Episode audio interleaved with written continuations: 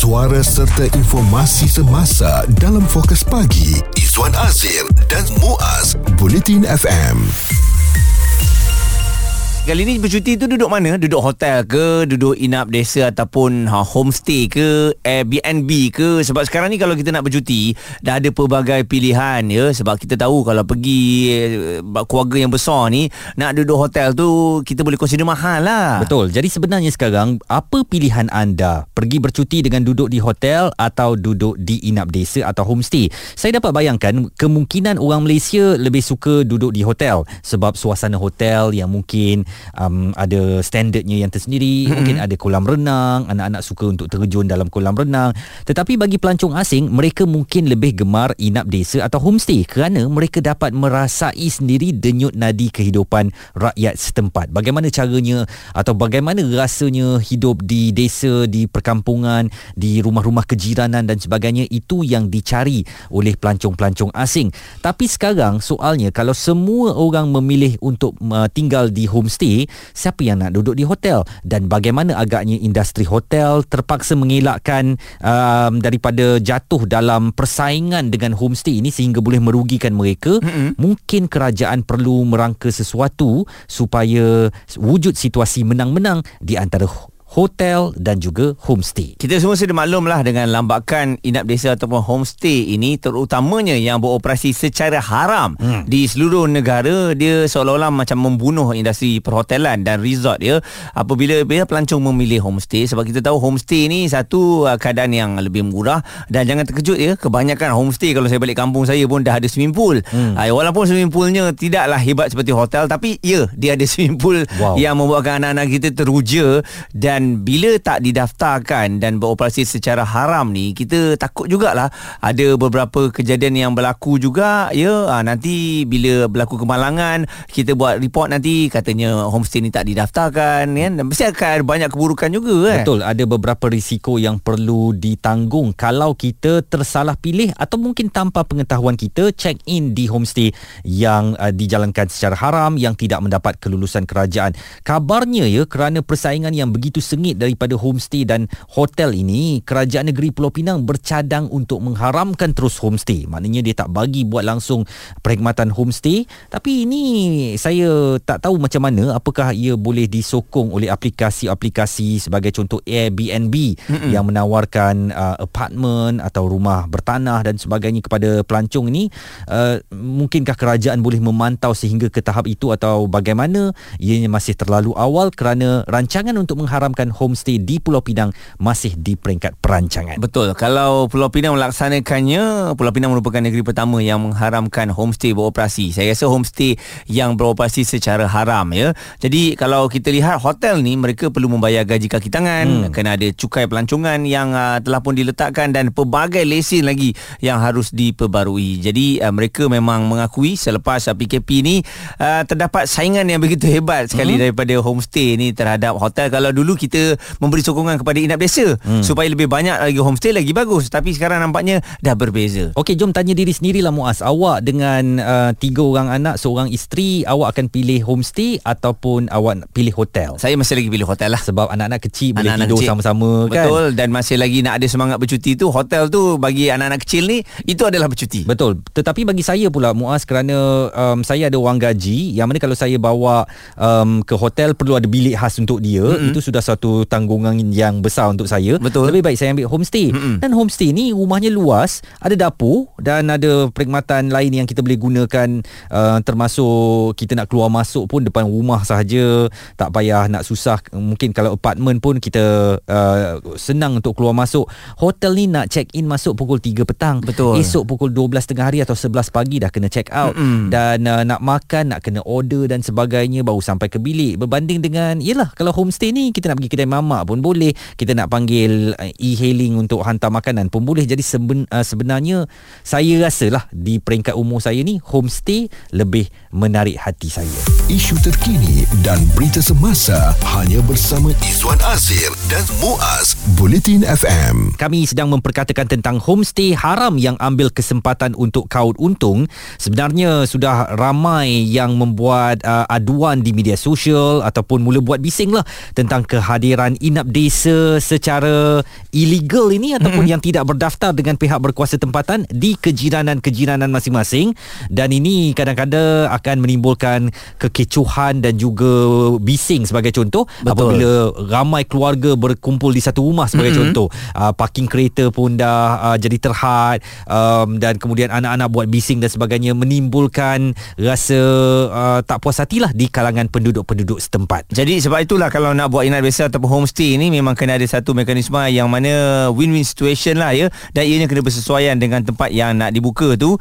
Tuan Zuhaimi Muhammad Sori bersama dengan kita Presiden Persatuan Kampung Stay dan Homestay Malaysia MKHA. Jadi Tuan Zuhaimi kalau kita Ya, ya. lihat dalam keadaan sekarang ni dulu ada satu time kita memberi sokongan kepada inap desa. Biar tumbuh bak cendawan bagus je. Tapi sekarang ni bila dah terlampau banyak sangat pula dah mengganggu uh, dari segi industri hotel dan juga mungkin kawasan setempat. Pandangan tuan sendiri. Saya rasa ada ada ada sikit uh, kekeliruan sikit kat situ. Sebenarnya inap biasa ni tak ada masalah pun. Homestay yang berdaftar dengan Motek ni. Hmm. Kita tak, tak ada masalah. Sebab kita semua berada di kampung-kampung. Okey. Ah, kita di Kosolau Bandar. Ya biasalah kampung ada kawasan, ada tanah, ada rumah sendiri kan. Mm-mm. Jadi dia dia tak adalah mengganggu orang lain. Dia berdaftar dengan Motek dan juga kerajaan pantau setiap masa Oh. melalui Kementerian Pelancongan dipantau. Eh tidak ada tak pernah lagi ada komplain homestay yang berdaftar di Malaysia ni belum ada lagi. Hmm. Kecuali uh, yang dikomplain tu ialah homestay homestay uh, haram tu yang menggunakan nama homestay.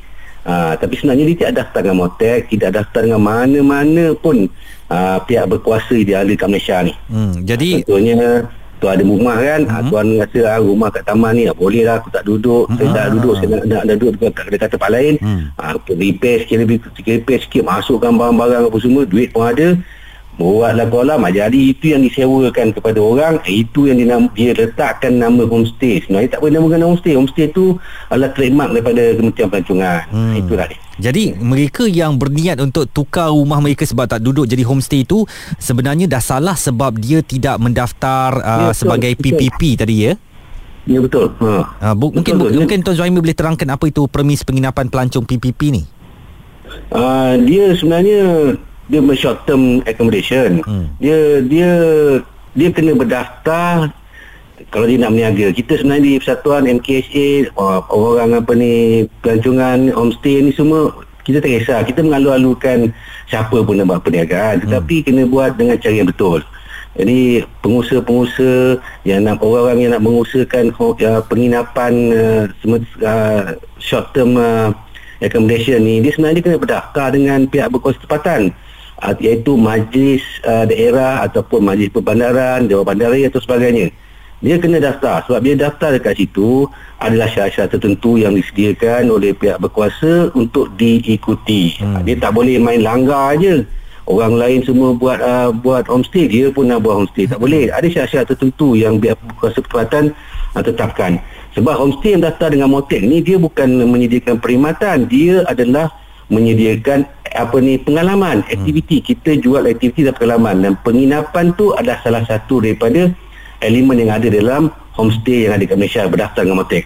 Tapi yang kita uh, perkatakan sekarang ni orang yang menggunakan nama homestay tu buat di taman, kondominium, uh, di rumah-rumah persendirian, ah, ini yang menjadi menimbulkan masalah kepada pihak berkuasa. Jadi itu yang uh, menimbulkan masalah kepada rakyat yang menyewa. Jadi Mm-mm. kita haraplah orang yang uh, me, me, membuat uh, perniagaan ni berdaftarlah dengan pihak berkuasa, ikutlah apa yang garis panduan yang telah ditetapkan. Fokus pagi Izwan Azir dan Muaz komited memberikan anda berita dan info terkini Bulletin FM.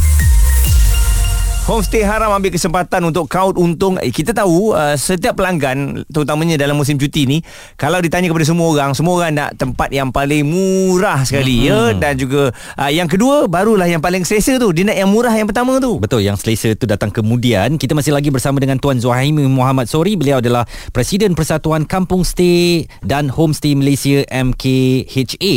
Uh, Tuan Zuhaimi, uh, kami nak Yes. tahu tentang status Airbnb pula. Ada aplikasinya dan uh, uh, ini memang menjadi bagaikan trend terutamanya di kalangan pengembara muda untuk tinggal di Airbnb ini. Apakah mereka ni sebenarnya beroperasi dengan lesen kebenaran daripada Kementerian uh, Pelancongan Seni dan Budaya Motek ataupun main daftar saja kat aplikasi untuk benarkan kediaman mereka digunakan sebagai um, uh, pilihan untuk para pelancong? Uh, yang sebenarnya uh, sebahagian kecil itu memang ada lah berdaftar dengan uh, Kementerian Pelancongan dan pihak berkuasa tempatan dia apabila penginapan ni dia sebenarnya berdaftar dengan ke, uh, pihak berkuasa tempatan hmm. terlebih dahulu kemudian barulah apa ni pihak pelan, uh, Kementerian Pelancongan akan akan membantu untuk uh, perkara-perkara lain. Hmm. Jadi ada sebahagian besar yang ada dalam Airbnb ni dia sebenarnya tak dia tak berdaftar pun. Hmm. Seperti yang cakap tadilah dia mungkin apa rumah kondominium ke rumah rumah di taman-taman dan sebagainya dia langgar je dia buat aje hmm. dia tidak ikut undang-undang dia sebenarnya dia telah uh, di, bila tak berdaftar dia tidak dia tidak tahu apa garis pandang ataupun SOP SOP tertentu yang dia mesti ikut untuk memastikan uh, standard standard dia tu uh, uh, mencapai apa yang sepatutnya dia dia diberikan kepada pelancong hmm. uh, sebab dia menyediakan penginapan saja kan Contohnya macam uh, dia punya safety, health and uh, safety dia, dia dia mungkin tidak ikut uh, uh, apa yang ditetapkan oleh pihak kerajaan. Mm-hmm. Ini semua memberikan satu gambaran yang tak baik lah sekiranya berlaku sesuatu yang kita tak ingini. Contohnya kebakaran ataupun kecurian dan banyak perkara lain yang mungkin berlaku sebab dia tidak tahu apa yang perlu dia buat. Bila berlaku dia akan lepas tangan. Jadi yang menjadi masanya uh, penyewa tu lah. Okey. Itu sebenarnya yang berlaku sekarang. Tuan, macam mana kita nak tahu kalau homestay ni ataupun inap desa ni yang berdaftar dengan pihak berkuasa tempatan ni? Hmm. Uh, Okey. Homestay yang berdaftar dengan pihak berkuasa tempat uh, dengan dengan uh, homestay ni dia, dia dia dia dia berdaftar di lain sikit. Dia berdaftar dengan uh, motek. Motek, okey. Ah, uh, ni sepatutnya berdaftar dengan motek dan di rumah-rumah tersebut ada plak yang menunjukkan uh, apa ni dia berdatang motel ada logo uh, ada QR code uh, yang dia boleh pastikan itu adalah uh, homestay yang sebenarnya berdaftar dengan dengan pihak dengan motel oh. uh, dia tak, tak kalau yang lain-lain tu memang tak ada lah hmm. uh, jadi dia pun boleh layari dalam web uh, uh, motel dia boleh, take, uh, boleh tengok pelancong nanti nak datang ni boleh tengok uh, dekat dalam web tersebut uh, adalah nama-nama homestay-homestay seluruh Malaysia ni yang berdaftar dengan Motek. Ha, kalau yang lain daripada yang tak berdaftar tu, saya sarankan tak payahlah pergi ke sana. Tuan Zuhaimi Muhammad Sori, Presiden Persatuan Kampung Stay dan Homestay Malaysia MKHA menasihatkan kita untuk lebih berhati-hati. Kita memanglah nak yang murah, kita memanglah mencari yang selesa tetapi bayangkan kalau sesuatu yang buruk berlaku semasa kita menginap di homestay berkenaan, siapa nak bertanggungjawab? Pendapat, komen serta perbincangan fokus pagi Izwan Azir dan Muaz Bulletin FM.